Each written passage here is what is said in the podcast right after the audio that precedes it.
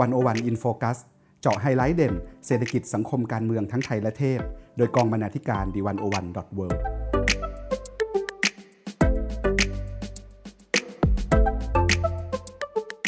สวัสดีครับ ขอต้อนรับคุณผู้ฟังเข้าสู่รายการ 101 In Focus สัปดาห์นี้ ผมวิโรจน์ สุขพิศาล พร้อมกับคุณธิติมีแต้ม และคุณพันธวัฒน์เศรษฐวิไลเป็นผู้ดำเนินรายการครับ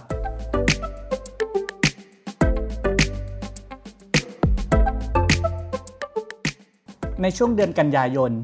ดีวันอวันเวิร์เราทำสปอตไลท์เรื่อง สนามเด็กเล็ก ทุกข์หรือสุขของพ่อแม่ เราทำประเด็นที่ชวนท่านผู้อ่านตั้งคำถามสำคัญ ถึงเรื่องพัฒนาการที่เหมาะสมสำหรับเด็กปฐมวัย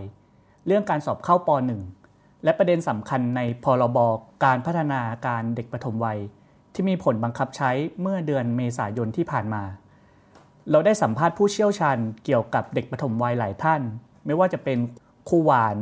ธิดาพิทักษ์สินสุข ผู้เชี่ยวชาญด้านการศึกษาปฐมวัย และกรรมการบริหารสมาคมอนุบาลศึกษาแห่งประเทศไทยนายแพทย์ประเสริฐผลิตผลการพิมพ์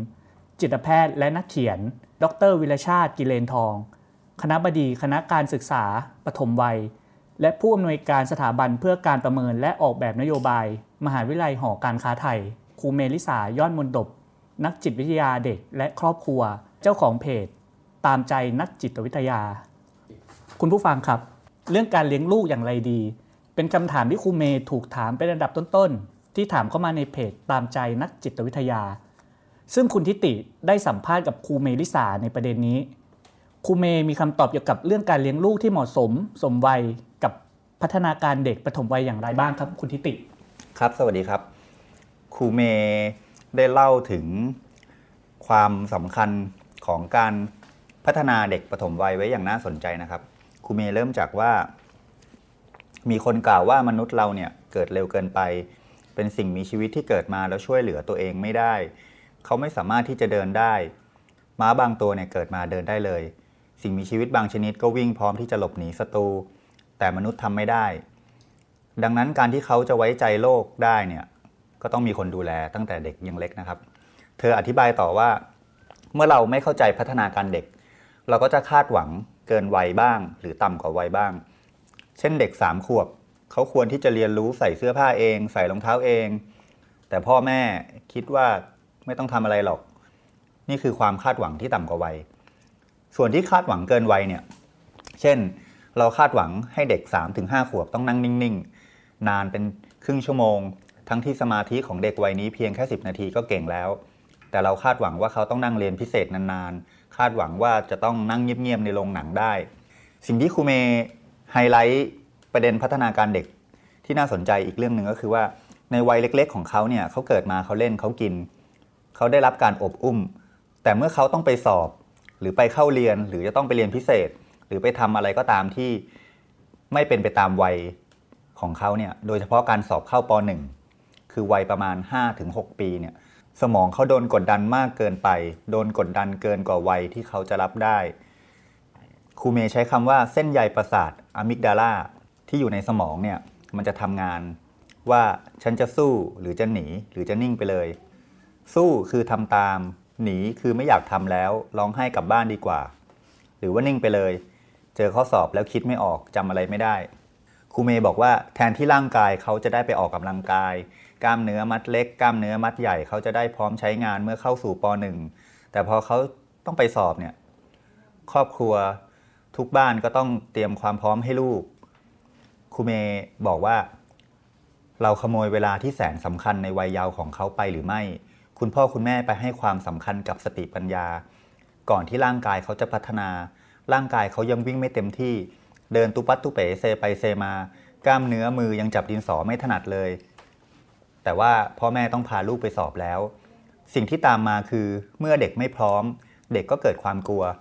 บางคนโชคดี แต่บางคนละ่ะ มันไม่ได้เกิดแค่ความเสียใจของพ่อแม่ที่ได้รับผลลัพธ์จากลูกเท่านั้น แต่ลูกเองอาจจะรู้สึกผิดหวังในตัวเองตั้งแต่วัยเยาว์เราช่วยอะไรได้ไหมเมื่อมันเกิดไปแล้ว นี่คือสิ่งที่ครูเมย์ตั้งคำถามไว้นะครับครูเมย์ก็ได้เล่าถึงพัฒนาการที่เหมาะสมสำหรับเด็กปฐมวัย โดยเฉพาะทางร่างกายใช่ไหมครับ มีอีกเรื่องหนึ่งที่น่าสนใจก็คือพัฒนาการทางสมอง ซึ่งคุณทิติก็ได้ไปสัมภาษณ์กับครูหวานทิดาพิทักษ์สินสุขนะครับ ว่าความสำคัญของพัฒนาการสำหรับเด็กปฐมวัย โดยเฉพาะพัฒนาการด้านสมองนี้เป็นอย่างไรบ้างครับ ครับ เวลาพูดถึงพัฒนาการเด็กปฐมวัยเนี่ยนอกจากทางร่างกายที่เราเห็นแล้วเนี่ยว่าเขาควรจะได้เล่นควรจะได้วิ่ง ควรจะได้สนุกสนานร่าเริงเนี่ยพัฒนาการสมองก็สำคัญ เหมือนอย่างที่ครูหวานอธิบายไว้ ในช่วง 3-6 ปี สมองมีอัตราพัฒนาสูงสุดกว่าทุกช่วงวัย ซึ่งเป็นฐานการพัฒนาไปจนตลอดชีวิต ทักษะสมอง EF หรือที่เรียกกันว่า Executive Function เนี่ยคือตัวเพาะบ่มอุปนิสัยในตัวเด็ก และจะเป็นทักษะที่เด็กจะสะสมติดตัวไป แต่ประเด็นคือแล้วการสอบมันส่งผลยังไงต่อเด็ก นี่คือสิ่งที่ครูหวานตั้งคำถามไว้ ถ้าเป็นในเด็กโต สภาวะการสอบของเด็ก จะมีความคงทนต่อความเครียดสูงกว่าเด็กเล็ก ซึ่งเป็นช่วงสำคัญที่จะสูญเสียไม่ได้ในเรื่องของความรู้สึก ความมั่นคงทางอารมณ์ ความรู้สึกที่ดีต่อตนเอง การเห็นคุณค่า การเห็นความสามารถของตนเองที่จะพัฒนาต่อไป แต่ถ้ามันถูกกระทบ ถูกทำลายไป มันจะส่งผลต่อมนุษย์คนหนึ่งไปจนตลอดชีวิต นี่ก็คือสิ่งที่ครูหวานได้แสดงความกังวลไว้นะครับ นอกจากความสำคัญของพัฒนาการสำหรับเด็กปฐมวัยที่ต้องมีพัฒนาการที่เหมาะสมสมวัย ไม่ว่าจะเป็นทาง ร่างกายหรือว่าทางด้านสมองนะครับ อีกเรื่องหนึ่งที่น่าสนใจก็คือว่าคำนิยามความหมายของเด็กปฐมวัยเนี้ยเราควรจะกำหนดถึงอายุเท่าใด ดรวิรชาติกิเลนทอง ก็ตั้งประเด็นนี้อย่างน่าสนใจนะครับว่า โดยปกติแล้วตามกฎหมายก็คือ จะนับเด็กปฐมวัยตั้งแต่แรกเกิดจนถึง 6 ขวบ แต่นานาชาติเนี้ยพูดถึง 8 ขวบแล้ว ในประเด็นนี้คุณ พันธวัฒน์ก็ได้ไปสัมภาษณ์กับดรวิเลชาติมานะครับ ถึงเรื่องนิยามความหมายของเด็กปฐมวัยว่า ควรที่จะขยับไปจนถึง 8 ขวบ อาจารย์วิรชาติเนี่ยให้ความหมายให้เหตุผลไว้ว่ายังไงบ้างครับ ครับผมในประเด็นนี้นะครับ อาจารย์วิรชาติก็บอกว่าปัญหาใหญ่ๆ ที่มันต้องขยับไปถึง 8 ขวบเนี่ยก็เพราะว่ามันคือช่วงรอยต่อระหว่างอนุบาลกับประถม ซึ่ง ประเด็นนี้เนี่ยก็มีนักวิชาการพูดถึงมากขึ้นเรื่อยๆ ในช่วง 4-5 ปีที่ผ่านมานะครับ ทีนี้จากประสบการณ์ของอาจารย์วิรชาติเนี่ยแกก็พบว่าถ้าดูในแค่ในระดับอนุบาล แกก็เห็นว่าแนวทางการเรียนการสอนเนี่ยเริ่มชัดเจนขึ้นแล้วรวมถึงผู้ปกครองก็เริ่มมีความรู้ความเข้าใจมากขึ้นในช่วงหลายปีที่ผ่านมา โดยเฉพาะกลุ่มพ่อแม่พ่อแม่ที่เป็นชนชั้นกลางนะครับ ที่พยายามแสวงหาการเรียนรู้ที่เป็น active learning เน้นการลงมือทำการทำกิจกรรมมากกว่าการเรียนอ่านเขียนโดยตรง แต่ในทางกลับกันเนี่ยพอลูกจะเข้าประถมปุ๊บจบอนุบาลเนี่ยเขาบอกว่ามันจะเป็นช็อคที่ใหญ่มากเมื่อเทียบกับวัยของเด็กนะครับ จากเดิมในช่วงอนุบาลที่เด็กได้ทำกิจกรรมเป็นกลุ่ม ได้เล่นได้สนุกมาตลอด พอเข้าปหนึ่งปุ๊บเนี่ยสิ่งที่เขาต้องเจอก็คือนั่งโต๊ะเรียนนิ่งๆ อันนี้เป็นช็อคที่ใหญ่มากที่เด็กต้องเจอครับ อาจารย์วิชาติก็ได้เสริมประเด็นนี้ต่อว่า เอาเข้าจริงเนี่ยประเด็นนี้ในช่วงรอยต่อที่ว่านี้เนี่ยเป็นความท้าทายประเด็นที่ว่าจะสอบหรือไม่สอบข้าป .1 ด้วยซ้ำนะครับ เพราะตราบใดที่นิยามในพรบยังขยายไปไม่ถึง 8 8ขวบเนี่ยปัญหารอยต่อที่ว่านี้เนี่ยก็จะแก้ได้ค่อนข้างยากมาก แกก็ฝากโจทย์ไว้ว่านี่เป็นโจทย์ที่หลายภาคส่วนต้องมาช่วยกันคิดนะครับ ว่าจะทำยังไงให้รอยต่อตรงนี้เนี่ย เป็นรอยต่อเป็นการเปลี่ยนผ่านที่สมูทแล้วก็เหมาะสมสำหรับเด็กจริง ๆ พูดง่ายๆ แกบอกว่ามันควรครอบคลุมไปถึง 8 9 ขวบให้ได้ หรือเทียบกับการเรียนก็คือควรไปถึงป .3 อะครับ เพราะว่ามันจะเป็นช่วงที่เเด็กเริ่มโตและมีภูมิภูมิคุ้มกันแล้ว แล้วก็ถึงจุดจุดนั้นเนี่ยถ้าจะบังคับให้เขานิ่ง ๆ หรือเริ่มทำอะไรที่เหมือนผู้ใหญ่ ก็จะเป็นวัยที่เหมาะสมมากขึ้นครับ ครับ ไม่ว่าจะเป็นเรื่องการเลี้ยงลูกให้เหมาะสมกับพัฒนาการเด็กปฐมวัย หรือเรื่องการขยับรอยต่อให้มันกว้างขึ้นนะครับ ดูก็น่าจะเป็นประโยชน์ต่อทั้งพ่อแม่เด็กต่อพัฒนาการเด็ก แต่ทำไมพ่อแม่เด็กก็ยังไม่สามารถทะลุหรือว่าส่งเสริมเด็กให้ได้ตามพัฒนาการที่เหมาะสมกับปฐมวัยนะครับ คุณทิติก็ได้ไปคุยกับคุณหมอประเสริฐนะครับว่าอะไรเป็นปัญหาที่ทำให้พ่อแม่ยังไม่สามารถจะ พัฒนาหรือส่งเสริมลูกให้ได้รับพัฒนาการที่เหมาะสมสมวัยครับ ครับ ประเด็นนี้คือ ดูเหมือนว่าจะเป็นปัญหาที่ใหญ่เกินการตัดสินใจของพ่อแม่คู่ไหนคู่หนึ่งนะครับ คุณหมอประเสริฐอธิบายว่า เป็นปัญหาที่บรรดาพ่อแม่เนี่ยถามหรือเขียนเข้ามาแสดงความกังวล แล้วก็ขอคำอธิบายจาก หมอประเสริฐเนี่ยเกินกว่า 80%เลยคือ เป็นปัญหาที่พ่อแม่ต้องพาลูกเข้าโรงเรียน ตั้งแต่เตรียมอนุบาลตั้งแต่สองขวบ เนื่องมาจากความกังวลว่าลูกจะต้องจากบ้านจากพ่อแม่ทั้งที่ยังเล็กเกินไป แต่ก็ไม่มีช้อยอะไรที่ดีกว่า ให้เขาต้องทำแบบนั้น หมอประเสริฐอธิบายอย่างนี้นะครับว่า เด็กอายุ 3 ขวบเนี่ยยังไม่ได้เข้าสู่ระบบการศึกษาเต็มรูปแบบ แต่ทุกคนจำเป็นต้องทำด้วยสาเหตุใหญ่ ๆ คือ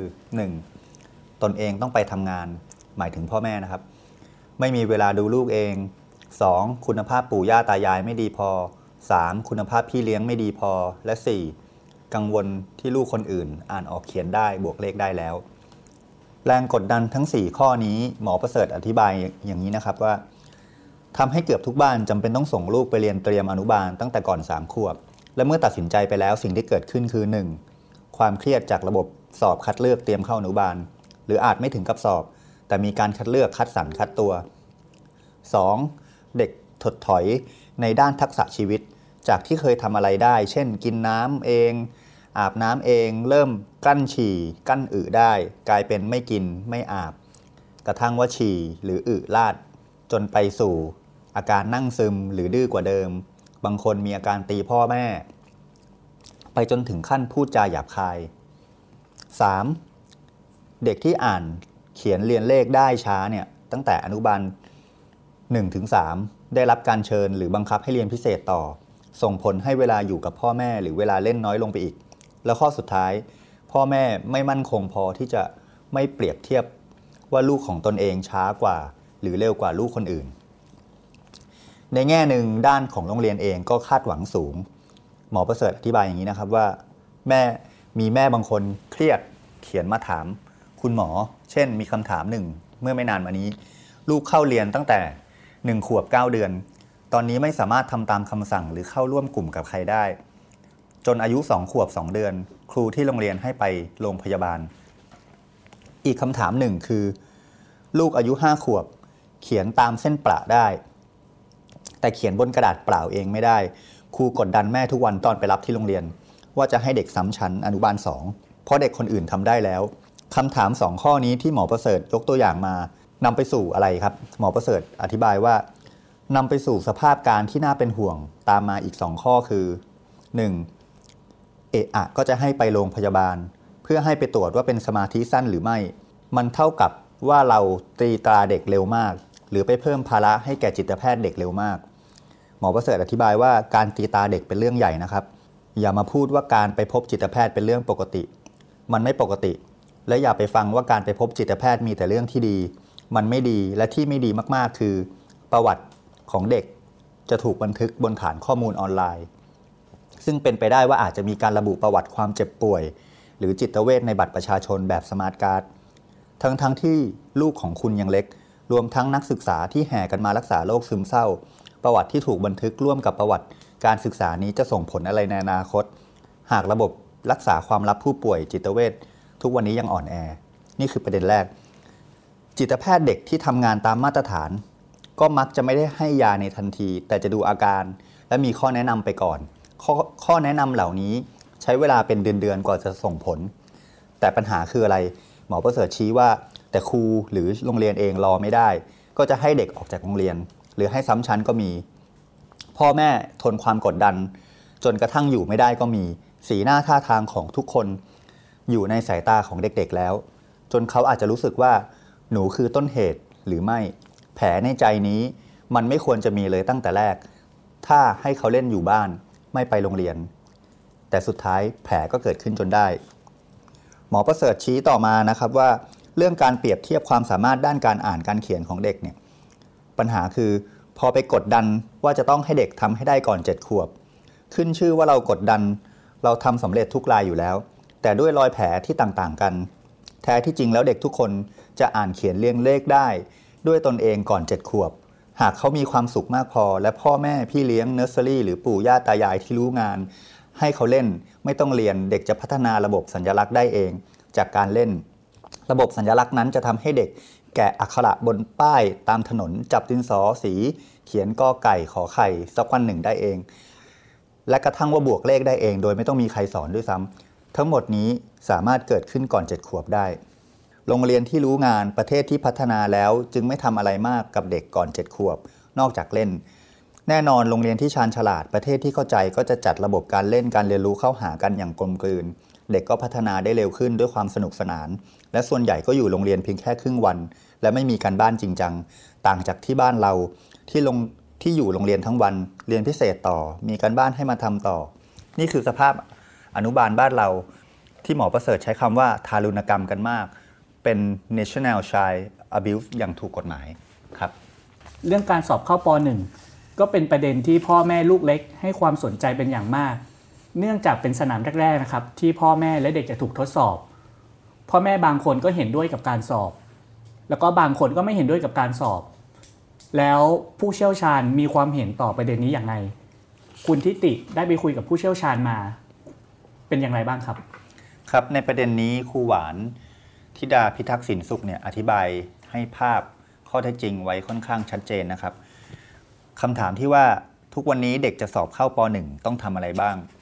ครูหวานเล่าให้ฟังว่า เขาต้องเตรียมความพร้อมตั้งแต่อนุบาล 3 ปัจจุบันเนี่ย การสอบเริ่มตั้งแต่เทอมแรกของอนุบาล 3 มันแปลว่าอะไร แปลว่าอนุบาล 2 ต้องพร้อมแล้วใช่ไหม ถ้าให้อนุบาล 2 พร้อม แปลว่าอนุบาล 1 ก็ต้องเริ่มติวกันแล้วใช่ไหม นี่คือวิกฤตที่เพิ่มมากขึ้นเรื่อยๆ ยิ่งติวมาก คนออกข้อสอบก็ยิ่งออกข้อสอบยากขึ้น เพื่อที่จะได้คัดกรองเด็ก เพื่อตอบโจทย์การรับเด็กในจำนวนจำกัด พ่อแม่ก็ไม่มีใครอยากให้ลูกผิดหวัง ครูก็ไม่อยากให้เด็กผิดหวัง ถ้าต้องลงสนามสอบ แล้วทำยังไงล่ะ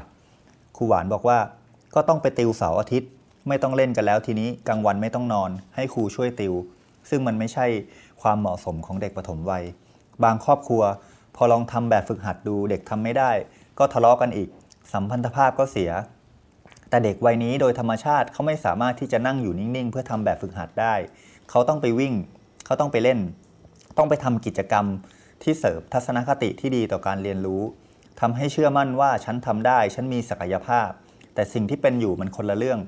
อาจจะง่ายสำหรับผู้ใหญ่ที่บอกว่าการสอบคัดเลือกคือความยุติธรรม แต่หากเราเอาเด็กเป็นตัวตั้ง แล้วดูผลกระทบที่เกิดขึ้นคำถามคือมันยุติธรรมกับเขาจริงไหม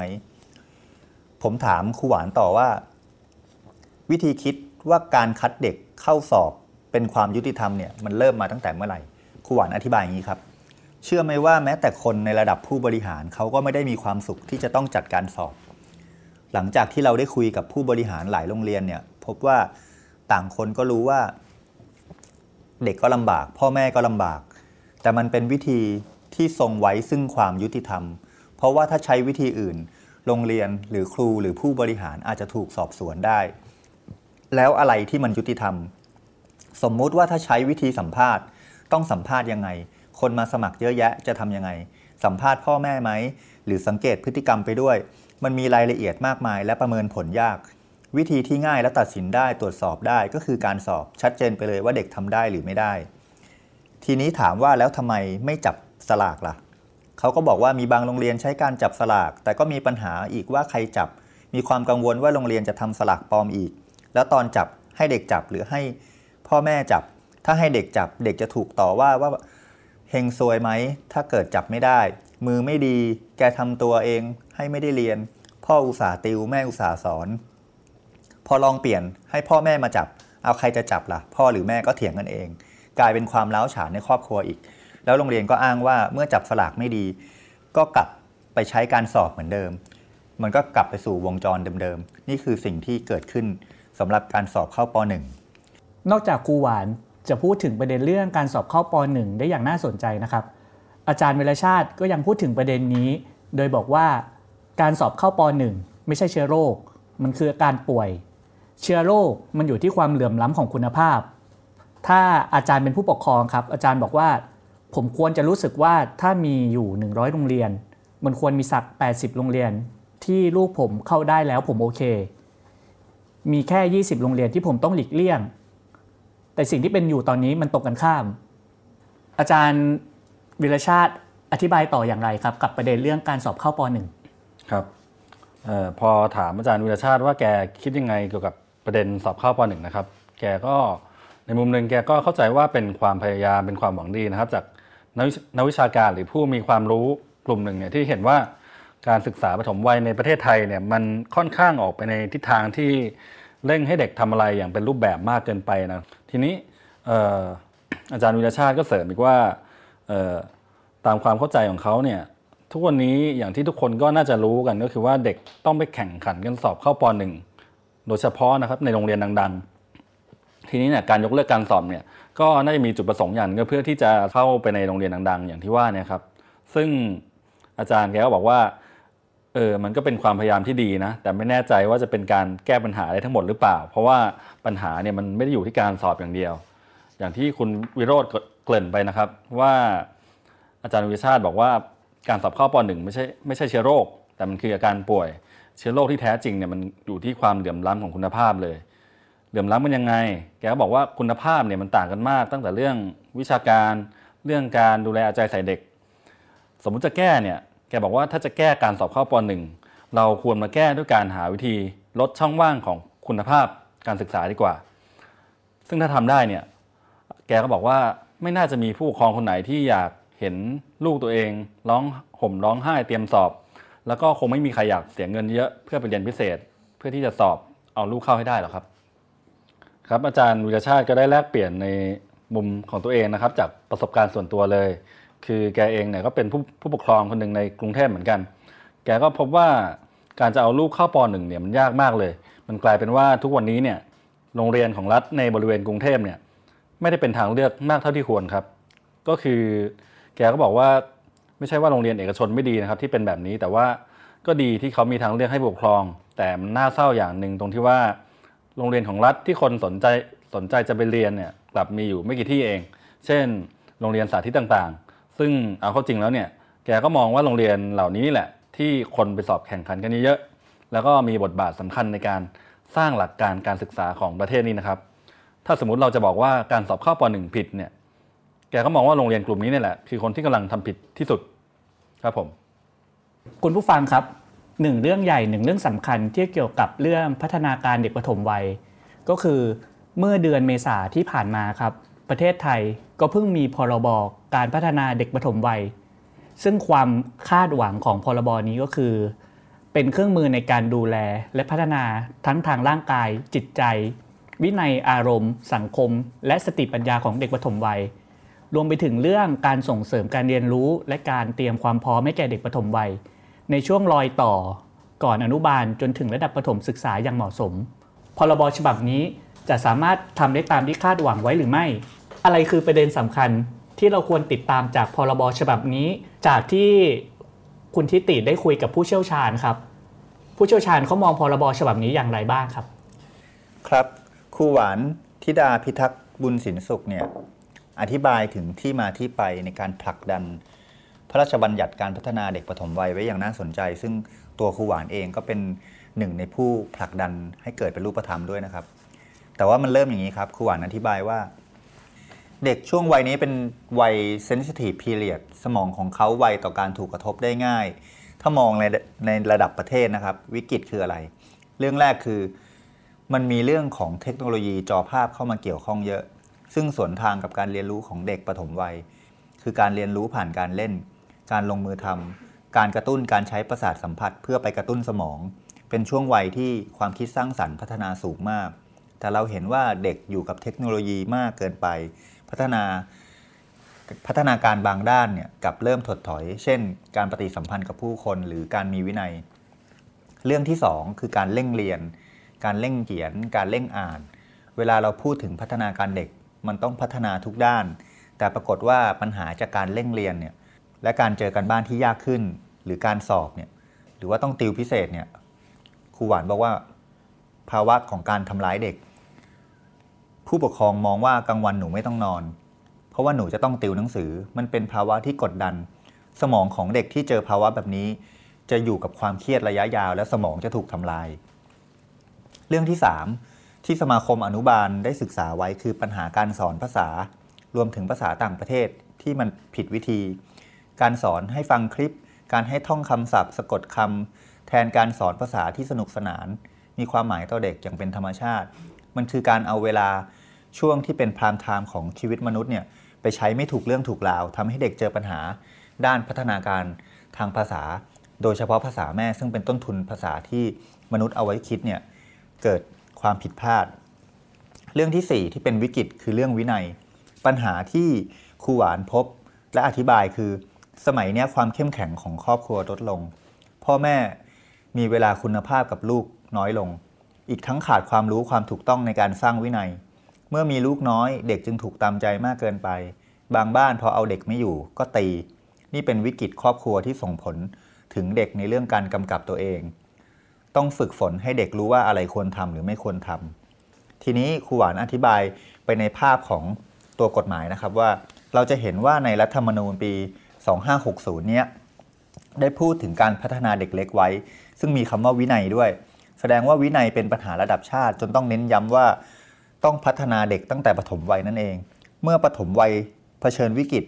ถ้าไม่มีพระราชบัญญัติการพัฒนาเด็กปฐมวัยมาปกป้องคุ้มครองเด็ก หรือทำให้เด็กสามารถพัฒนาไปได้อย่างถูกวิธี ก็จะทำให้เป็นผลเสียต่อทรัพยากรบุคคลของประเทศในอนาคต นี่คือที่มาของการผลักดันอย่างเป็นรูปธรรมให้เกิดพระราชบัญญัติการพัฒนาเด็กปฐมวัยนี้ขึ้นมาครับ คุณทิติครับครูหวานได้อธิบายต่อถึง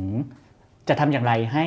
พรบฉบับนี้สามารถเป็นไปได้จริงไว้ว่าอย่างไรบ้างครับ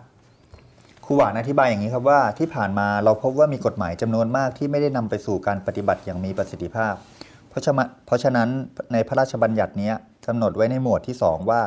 จะต้องมีคณะกรรมการนโยบายการพัฒนาเด็กปฐมวัยขึ้นมา ซึ่งเป็นคณะกรรมการระดับชาติ และเป็นเรื่องที่เกี่ยวข้องกับ 4 กระทรวงหลักด้วยกัน คือ กระทรวงศึกษาธิการกระทรวงสาธารณสุข กระทรวงมหาดไทย และกระทรวงพัฒนาสังคมและความมั่นคงของมนุษย์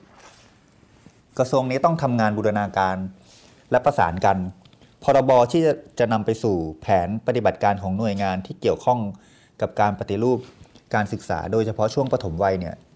จะทำยังไงไม่ให้ต่างคนต่างทำงานบางอย่างซ้ำซ้อนกันมีช่องโหว่หรือไม่มีใครทำก็ต้องอาศัยคณะกรรมการนี้ตามพรบนี้ ซึ่งกำหนดว่าจะต้องเป็นนายกรัฐมนตรี หรือรองนายกที่ได้รับมอบหมาย แล้วในคณะกรรมการก็ประกอบไปด้วยรัฐมนตรีจาก 4 กระทรวงหลักที่ว่า แล้วก็ยังมีกรรมการผู้ทรงคุณวุฒิอีกหลายด้าน โดยมีสำนักสำนักงานเลขาธิการสภาการศึกษาทำหน้าที่เป็นเลขาของคณะคณะกรรมการนโยบายนี้ด้วย ตัวคณะกรรมการนโยบายจึงมีความสำคัญ เพราะว่าจะต้องผลักดันให้แผนปฏิบัติการเกิดการปฏิบัติ อย่างเป็นรูปธรรมพรบก็จะมีความเข้มแข็งและศักดิ์สิทธิ์ขึ้นมา ทีนี้จากที่ครูหวานอธิบายนะครับ มันก็จะเกิดคำถามว่า แล้วพรบตัวนี้เพิ่งประกาศใช้ ไปไม่นานเนี่ยถ้าบังคับใช้ไม่ได้จริงหน่วยงานหรือบุคลากรไม่ปฏิบัติตามคณะกรรมการไม่ปฏิบัติตามนโยบายเนี่ยจะเกิดบทลงโทษอะไรไหม เพราะว่าตัวพรบเนี่ยไม่ได้มีบทลงโทษชัดเจน ในตัวพรบนี้นะครับมาตรา 22 เนี่ยอธิบายว่าให้คณะกรรมการติดตามในหน่วยงานของรัฐ หรือองค์กรปกครองส่วนท้องถิ่น ซึ่งมีหน้าที่ปฏิบัติ การตามแผนพัฒนาเด็กปฐมวัย หรือภาคเอกชนที่ได้รับมอบหมาย ให้ดำเนินการตามแผนพัฒนาเด็กปฐมวัย ปฏิบัติหรือดำเนินการตามแผนพัฒนาเด็กปฐมวัย ในกรณีที่มีการไม่ปฏิบัติหรือดำเนินการตามแผนดังกล่าวเนี่ยก็ให้คณะกรรมการแจ้งให้หน่วยงานรัฐ องค์กรปกครองส่วนท้องถิ่น หรือภาคเอกชน แล้วแต่กรณีแก้ไขหรือยับยั้ง การกระทำที่ไม่เป็นไปตามแผนพัฒนาเด็กปฐมวัย ภายในเวลาที่คณะกรรมการกำหนด เมื่อพ้นกำหนดเวลาดังกล่าวแล้ว หากยังไม่มีการปฏิบัติ หรือดำเนินการให้ถูกต้องครบถ้วน ก็ให้คณะกรรมการมีหนังสือแจ้ง ผู้ซึ่งมีอำนาจกำกับดูแลทราบ พร้อมด้วยเหตุผล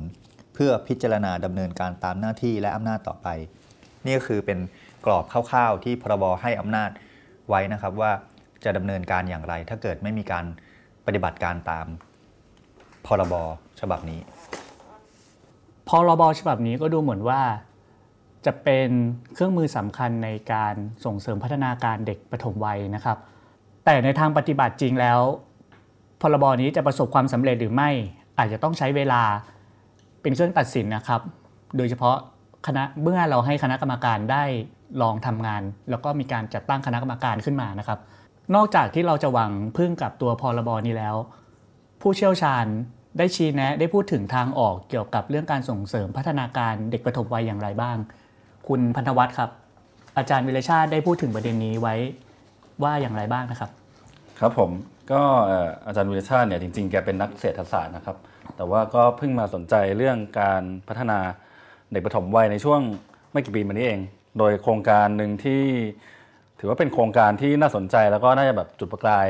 จุดประจุดประกายให้หลาย ๆ คนเห็นแนวทาง ในการพัฒนาการศึกษาประถมวัยได้เนี่ยก็คือโครงการที่ชื่อว่า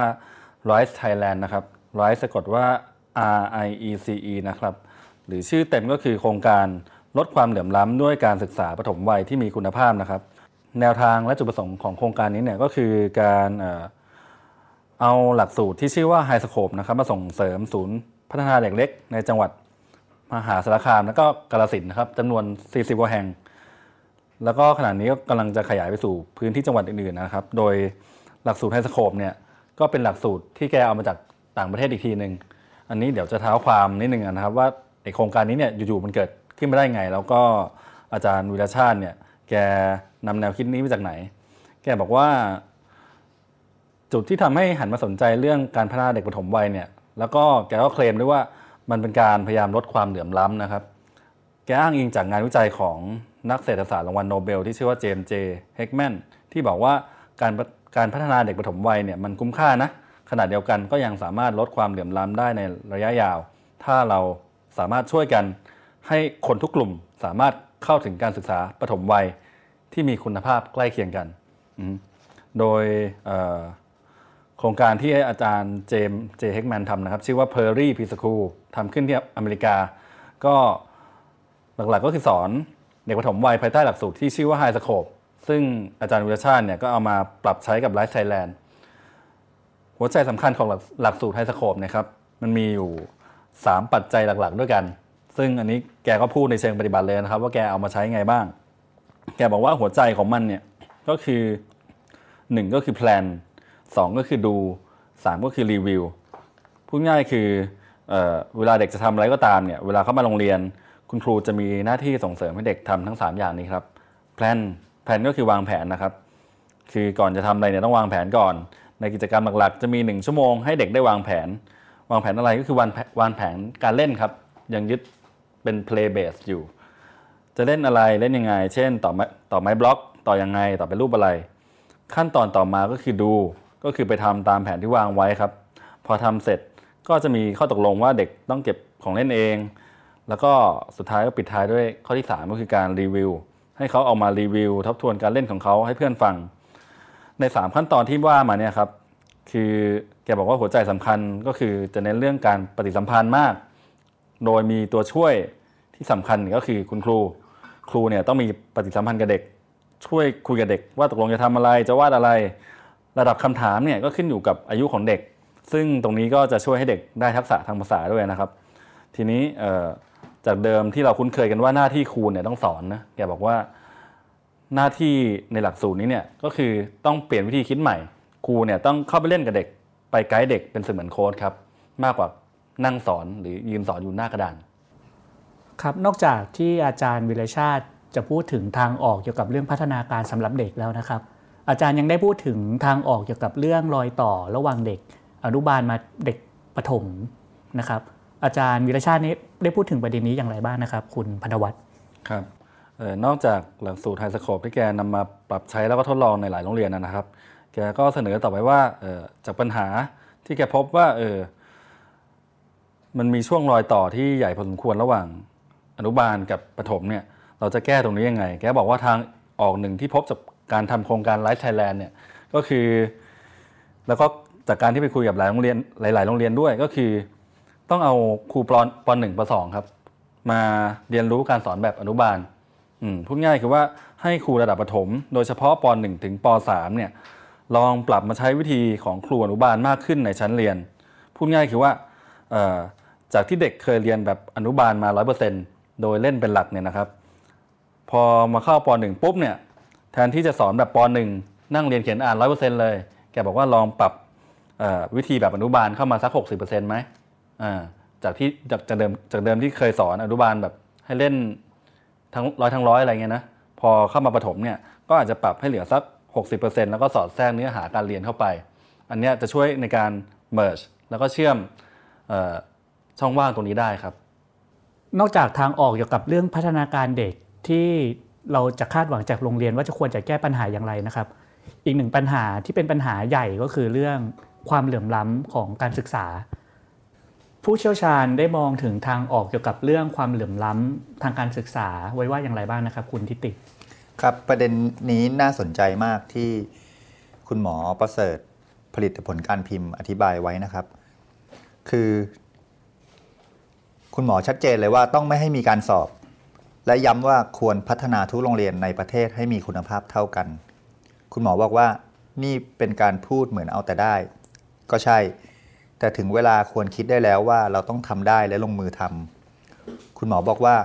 เราติดกับดักวัฒกรรมอยู่2-3ประโยคคลาสสิกมาครึ่งศตวรรษแล้วครับ ข้อแรกคือเราทำไม่ได้หรอก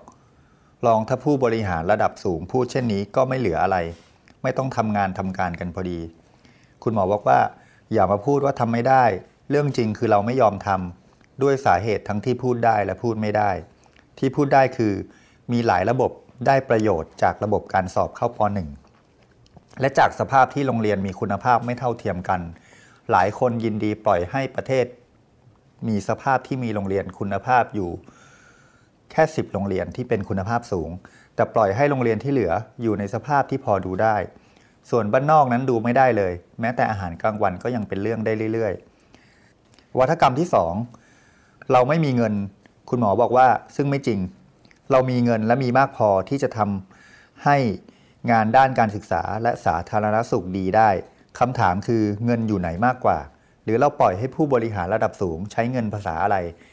ถึงพูดว่าไม่มีเงินได้ทุกๆ ปีมาครึ่งศตวรรษ ดูจำนวนครูจำนวนแพทย์จำนวนด็อกเตอร์จำนวนผู้บริหารระดับสูง แต่ละคนกินเงินเดือนและค่าตอบแทนพิเศษเท่าไหร่ รุ่นต่อรุ่น แต่พูดว่าไม่มีเงินส่งต่อกันมาเรื่อยๆ ได้อย่างไร ถึงเวลาที่เราไม่ควรเชื่อประโยคนี้แล้ว คุณหมอประเสริฐชี้ว่า เรามีเงินและมีมากพอที่จะลองผิดลองถูกกับระบอบประชาธิปไตยด้วย นั่นคือเรามีเงินมากพอที่จะเลือกตั้ง และเลือกตั้งท้องถิ่น อย่างซ้ำแล้วซ้ำเล่าจนกว่าท้องถิ่นจะเติบโตและทำงานเป็น สิ่งเหล่านี้นำมาสู่วัฒกรรมที่ 3 คืออบตหรือองค์การบริหารตำบลเนี่ย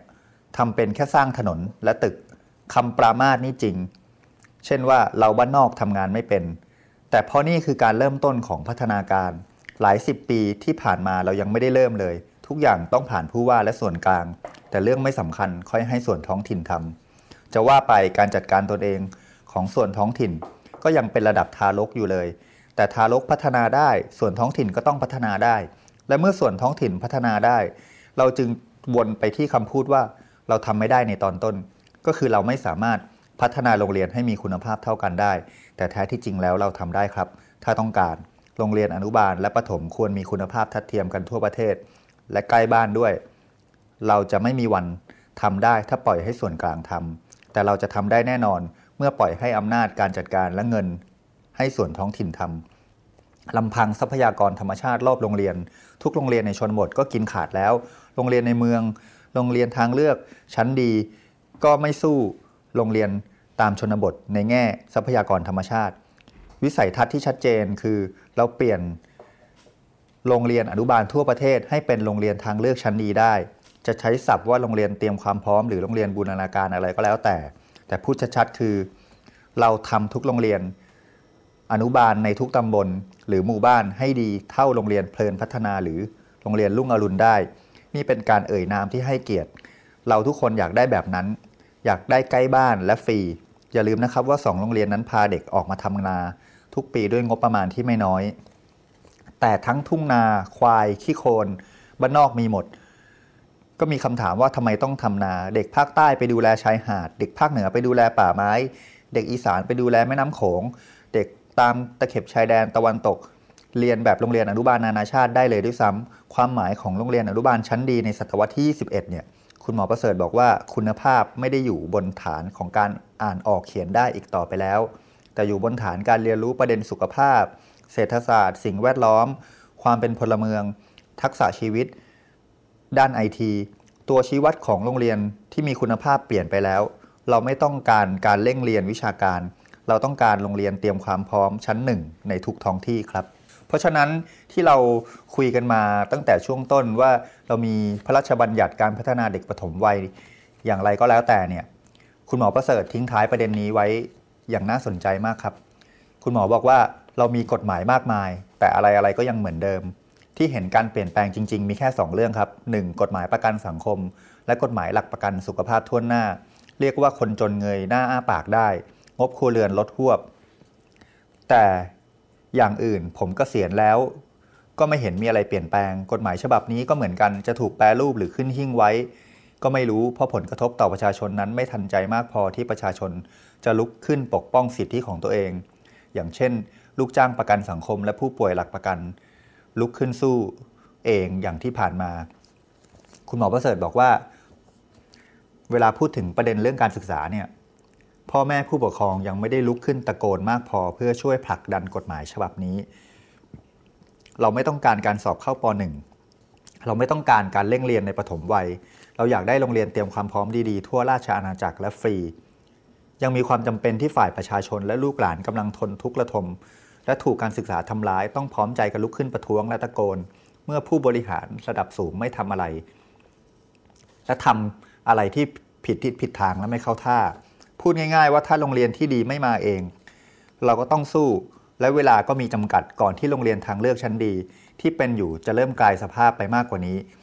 คือแม้แต่ชนชั้นกลางก็ไม่อาจเอื้อมถึงอีกต่อไป นี่คือประเด็นที่คุณหมอประเสริฐทิ้งไว้และน่าสนใจครับ ครับ และนี่คือรายการวันโอวันอินโฟกัสสัปดาห์นี้ ที่ว่าด้วยเรื่องพัฒนาการของเด็กปฐมวัย ซึ่งอยู่ในซีรีส์เรื่องสนามเด็กเล็ก ทุกหรือสุขของพ่อแม่ วันนี้ ผมวิโรธพร้อมด้วยคุณทิติและคุณพทวัฒน์ขอลาไปก่อน สวัสดีครับ สวัสดีครับ